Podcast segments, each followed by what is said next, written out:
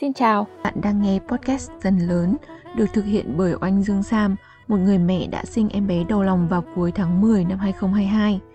Podcast Dần Lớn ghi lại hành trình mang thai em bé Mia và giờ tiếp tục ghi lại và chia sẻ hành trình dần lớn bên nhau của em bé và của chính Sam trong vai trò là mẹ. Podcast sẽ lên sóng vào thứ bảy hàng tuần trên kênh Spotify, Apple Podcast và Google Podcast. Xin chào các bạn. Cuối cùng thì mình cũng có thời gian để ngồi xuống và thu âm một số podcast tiếp theo, số thứ hai kể từ khi mà mình sinh em bé. Trong số podcast của ngày hôm nay thì mình muốn chia sẻ với các bạn về hai tuần, ở tuần thứ hai và tuần thứ ba sau khi mà mình sinh Mia. Chúng mình cũng đã học với nhau rất là nhiều thứ, nhưng chắc trong số lần này mình sẽ nói về Baby Blue, hội chứng có cảm xúc buồn ở mẹ sau sinh và những tiến bộ của em bé Mia trong suốt hai tuần qua để cập nhật cho các bạn cũng như để ghi lại làm kỷ niệm cho chính bản thân mình sau này. Vậy thì chúng ta cùng bắt đầu số podcast của ngày hôm nay thôi.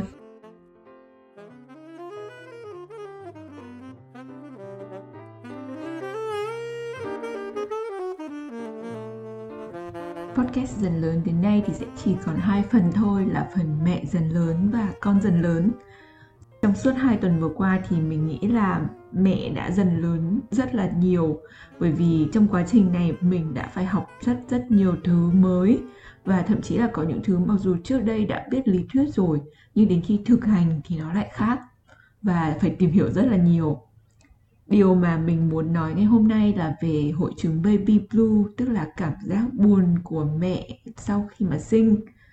Um, mình muốn nói về chủ đề này bởi vì mình nghĩ là có quá nhiều chủ đề về chăm sóc con cái mà mọi người cũng có thể dễ dàng tìm được và nó có thể chia sẻ vào bất kỳ lúc nào.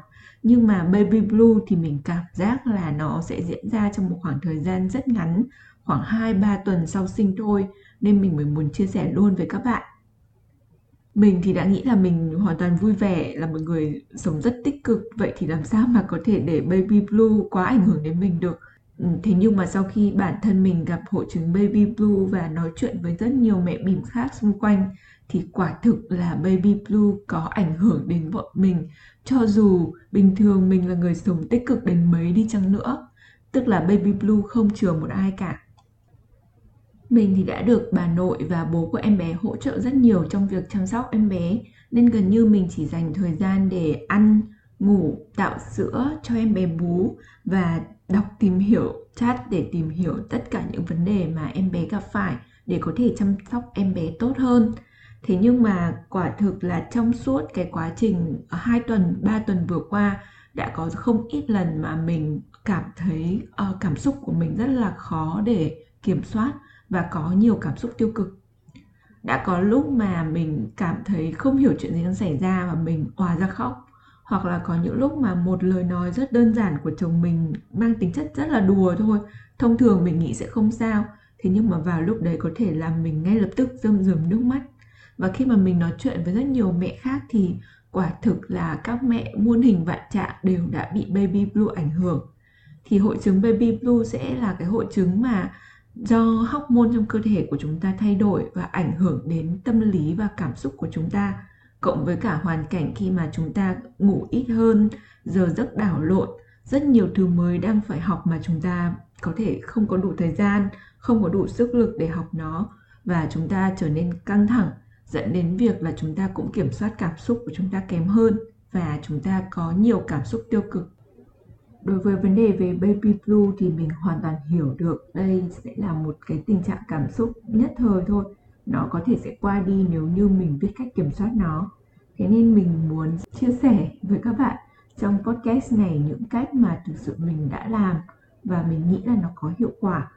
Mình thấy rằng baby blue là một thứ cảm xúc mà nếu chúng ta biết cách kiểm soát thì mọi chuyện sẽ ổn thỏa một cách nhanh chóng và dễ dàng hơn mình cũng đã cố gắng và mình mong rằng uh, các bạn cũng sẽ vượt qua baby blue một cách dễ dàng thứ nhất đó chính là mình ngắm nhìn em bé rất là nhiều khi mà mỗi khi mà mình ở gần con mình cố gắng trò chuyện với con áp người con vào người mình và lắng nghe hơi thở cũng như nhịp tim với con nếu như mà bạn không có điều kiện làm việc này quá nhiều thì hãy tận dụng từng giây phút một ở bên con để có thể kết nối cảm xúc với con nhé. Thứ hai là nếu như mà con khóc quấy quá nhiều, thì mặc dù mình không gặp phải tình trạng này nhiều, nhưng mà mình nghĩ là các mẹ đều sẽ rất căng thẳng khi thấy con quấy khóc. Và cách làm đó chính là cố gắng nhờ người thân hoặc tìm một ai đó đến trợ giúp mình nếu như con quấy khóc quá nhiều, giúp cho tinh thần của mình thư giãn hơn. Và bản thân mình cũng sẽ có thời gian để có thể trấn an lại được về những cái tâm lý đã không ổn định của mình cơ bản thì người mẹ không cần phải ôm hết vào người hay là phải làm hoàn hảo đúng giờ giấc, đúng kỹ thuật tất cả mọi thứ ngay đâu, bởi vì chúng ta còn đang học mà. Thế cho nên chúng ta hãy tìm người trợ giúp và khi mà có ai đấy giúp đỡ bạn thì chỉ cần cung cấp đầy đủ thông tin cho người trợ giúp để bạn yên tâm là họ biết làm gì và họ sẽ có thể làm được việc đó. Rồi khi mà bạn có thể thả lỏng và trấn an được rồi thì bạn sẽ quay lại với em bé sau cách thứ ba, đó là mình đã không bày tỏ cảm xúc tiêu cực ngay khi mà mình có cái cảm xúc đó, mà mình dành thời gian để tự gặp nhầm nó, tự điều phối nó, tự kiểm soát nó cái đã. Lúc đó thì mình có thể đi tắm này, massage nhẹ cổ vai gáy này, hoặc là mình trường ấm vào những chỗ đau, mình ăn một thứ gì đấy ngọt ngọt để thúc đẩy tinh thần ấy. Xong trong lúc đó thì mình cũng suy ngẫm lại về sự việc đã xảy ra và mình cũng xem là có cách nghĩ nào tích cực hơn không. Thì với cách này mình cảm thấy là đa phần các sự việc đều trở nên đơn giản hơn. Thứ tư đó là mình cố gắng ngủ đủ để giữ tỉnh táo, rồi sau đấy tiếp tục suy nghĩ. Chứ còn ờ, để cơ thể mệt mỏi quá mức thì cũng không thể nào suy nghĩ sáng suốt được, đúng không ạ? Thứ năm là nếu mà khó ngủ và cứ nghĩ mãi nghĩ mãi, mệt hết cả đầu thì hãy viết nó ra. Viết cũng là một cách tự chữa lành mà. Rồi uh, thứ ờ, sáu đó chính là mình cũng có lúc ngồi xuống thiền 5 phút 10 phút thôi trong lúc mà mình đang trường ngực uh, mình cũng thiền. Nó có thể là giữa đêm khuya hoặc là ban ngày nhưng mà tìm cách thiền cũng là một cái cách để cho chúng ta kiểm soát cảm xúc tốt hơn. Rồi cách tiếp theo mà mình đã làm đó là um, nếu như mà mình uh, tự xử lý cảm xúc của mình chưa đủ ấy không thể làm được ấy, thì mình cũng tìm đến để chia sẻ với người thân chia sẻ với chồng, với mẹ đẻ, với chị em ruột, với những người bạn bè mà mình tin tưởng. Chia sẻ thì cũng là một cách để giải quyết cảm xúc mà, có khi không cần phải có lời khuyên, nhưng mà chúng ta sẽ tìm ra cách để chúng ta tự sắp xếp lại ở trong tâm trí của mình khi mà mình nói ra bằng miệng. Rồi, tiếp theo thì mình cũng có một cách, đó chính là hãy chia sẻ với các mẹ bỉm đồng trang lứa hoặc là gần gần với các khoảng thời gian của mình và cái cách này thì cũng đã giúp mình rất là nhiều bởi vì mình cảm thấy là mọi người cũng đã trải qua việc này với mình. Và mọi người cũng động viên mình ở góc nhìn của người đã từng trải qua là mình cảm thấy nhẹ nhàng hơn rất là nhiều. Rồi, có ba điều cuối cùng mà mình muốn chia sẻ, đó chính là thứ nhất, bạn hãy tin tưởng là bạn đang làm hết sức rồi. Nếu mà có gì chưa tốt thì chúng ta chỉ cần cố gắng để làm tốt hơn thôi. Và những gì mà đã sai, sửa được thì chúng ta hãy sửa còn không thì tạm chấp nhận những gì đã có và chúng ta sẽ từ từ tìm ra cách. Điều cần phải nhớ thứ hai đó là hãy luôn nhớ rằng bất kỳ ai ở xung quanh chúng ta cũng chỉ đang giúp hai mẹ con thôi và đều vì em bé hết, để cho mọi thứ sẽ đơn giản hơn, những cái lời nói của mọi người cũng trở nên nhẹ nhàng hơn đối với chúng ta, rồi chúng ta cũng sẽ bớt cảm thấy tủi thân hay là bớt cảm thấy bực mình nếu như mà gặp phải cái tình trạng đó cuối cùng thì bạn hãy tin tưởng rằng em bé sẽ dần lớn. Những cái lúc khó khăn này sẽ qua đi. Và thay vì căng thẳng thì hãy tận hưởng từng phút giây ở bên con. Và cùng con vượt qua những cái lúc mà con khó khăn để học những điều mới ở thế giới và bản thân mình cũng đang khó khăn để học những cái điều mới mẻ mà chúng ta đang làm cùng với con đấy đấy là những cái cách mà mình ờ, đã làm cũng như mình được các mẹ bỉm khác chia sẻ để có thể làm khi có cảm xúc tiêu cực trong cái giai đoạn một vài tuần đầu sau sinh. Um, có lúc thì mình làm một vài thứ cùng với nhau nhưng mà có lúc thì mình chỉ cần làm một hai thứ thôi. Mình nghĩ là đến tuần này thì tinh thần của mình đã khá tốt. Có rất nhiều việc ừ, không như mong đợi nhưng mà mình chấp nhận sự không mong đợi đấy và sống chung cùng với nó và tận hưởng nó tìm ra cái điểm tích cực của nó không quá cứng nhắc không quá gò bó theo bất kỳ điều gì. Và mình cũng liên tục chia sẻ với bố cũng như là bà nội của em bé để tìm ra cách chăm sóc em bé tốt nhất. Mình cũng cởi mở hơn chấp nhận sự giúp đỡ từ mọi người à, tìm kiếm sự chia sẻ từ những mẹ bỉm khác cho dù các mẹ bỉm đều ở Việt Nam. Và à, đến bây giờ thì mình thấy là cho dù có thể đã có những cái cách làm không hoàn hảo nhất không giống như sách thế nhưng mà được cái này thì mất cái kia và đúng là sẽ luôn có một cách nào đó. Nếu như bạn thấy chấp nhận được thì hãy thực hiện nó. Miễn sao là em bé có thể ăn tốt ngủ tốt và bạn có thời gian để thư giãn cho bản thân mình đúng không ạ? Đó là toàn bộ chia sẻ của mình trong phần mẹ dần lớn của số podcast thứ hai này sau khi mà mình sinh em bé. Cảm ơn bạn đã lắng nghe và mong rằng là những chia sẻ này sẽ giúp được cho bạn trong quá trình vượt qua 1, 2, 3 tuần đầu sau khi sinh.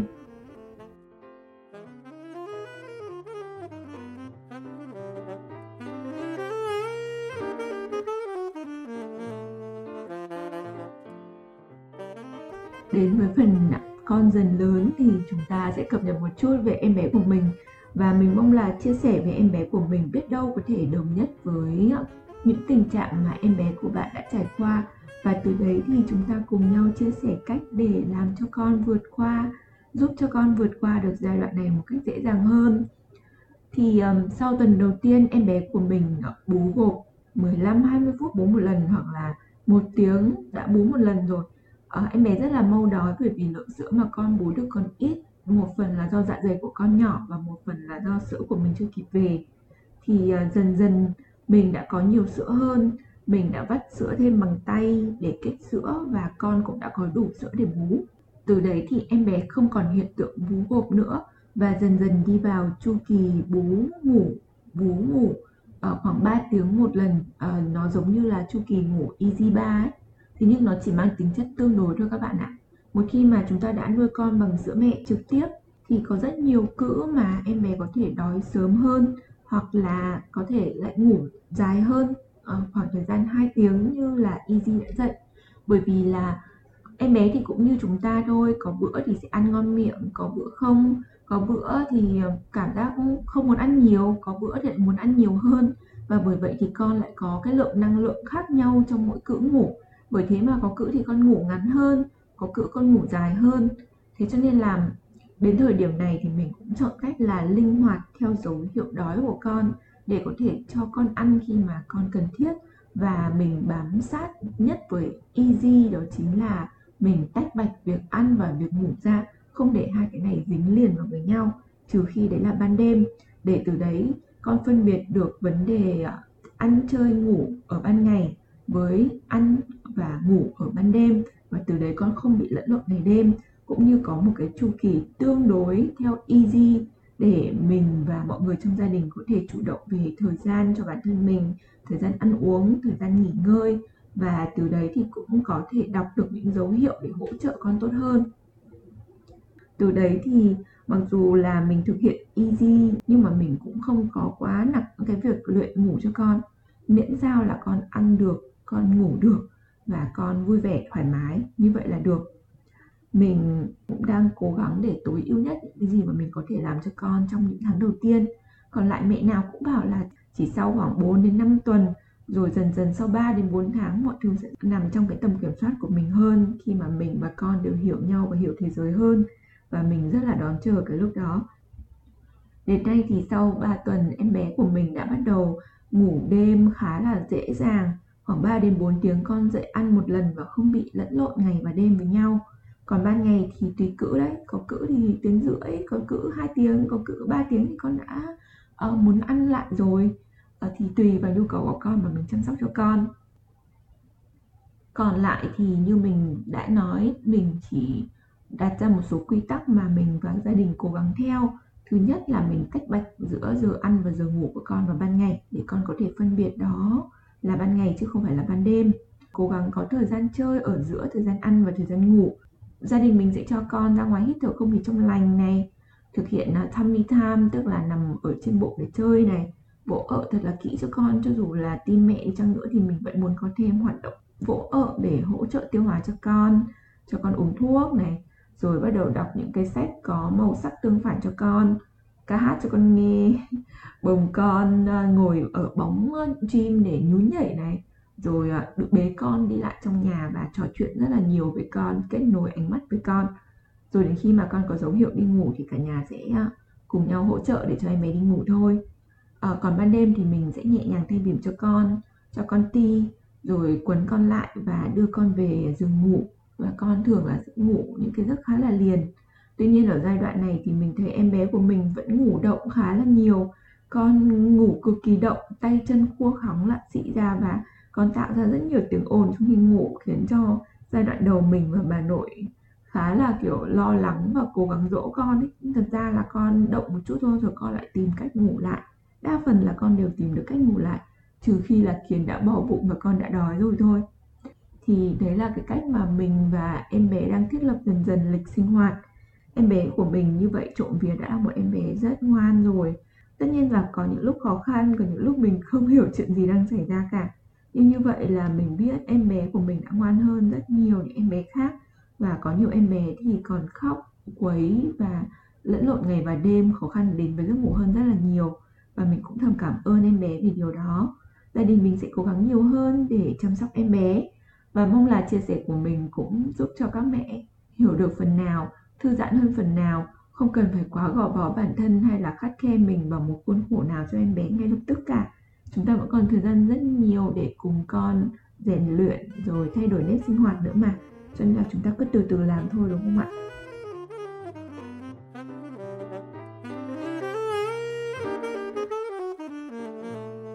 Đến đây thì có lẽ là mình nên dừng số podcast này. Cũng đã khá là dài rồi. Mình mong là chia sẻ của mình có thể giúp ích được cho các bạn trong giai đoạn đầu, hoặc là bổ sung thêm những kiến thức cần thiết cho các mẹ chuẩn bị sinh em bé. Cảm ơn các bạn đã lắng nghe đến thời điểm này, và hẹn gặp lại các bạn vào số podcast kế tiếp. Xin chào!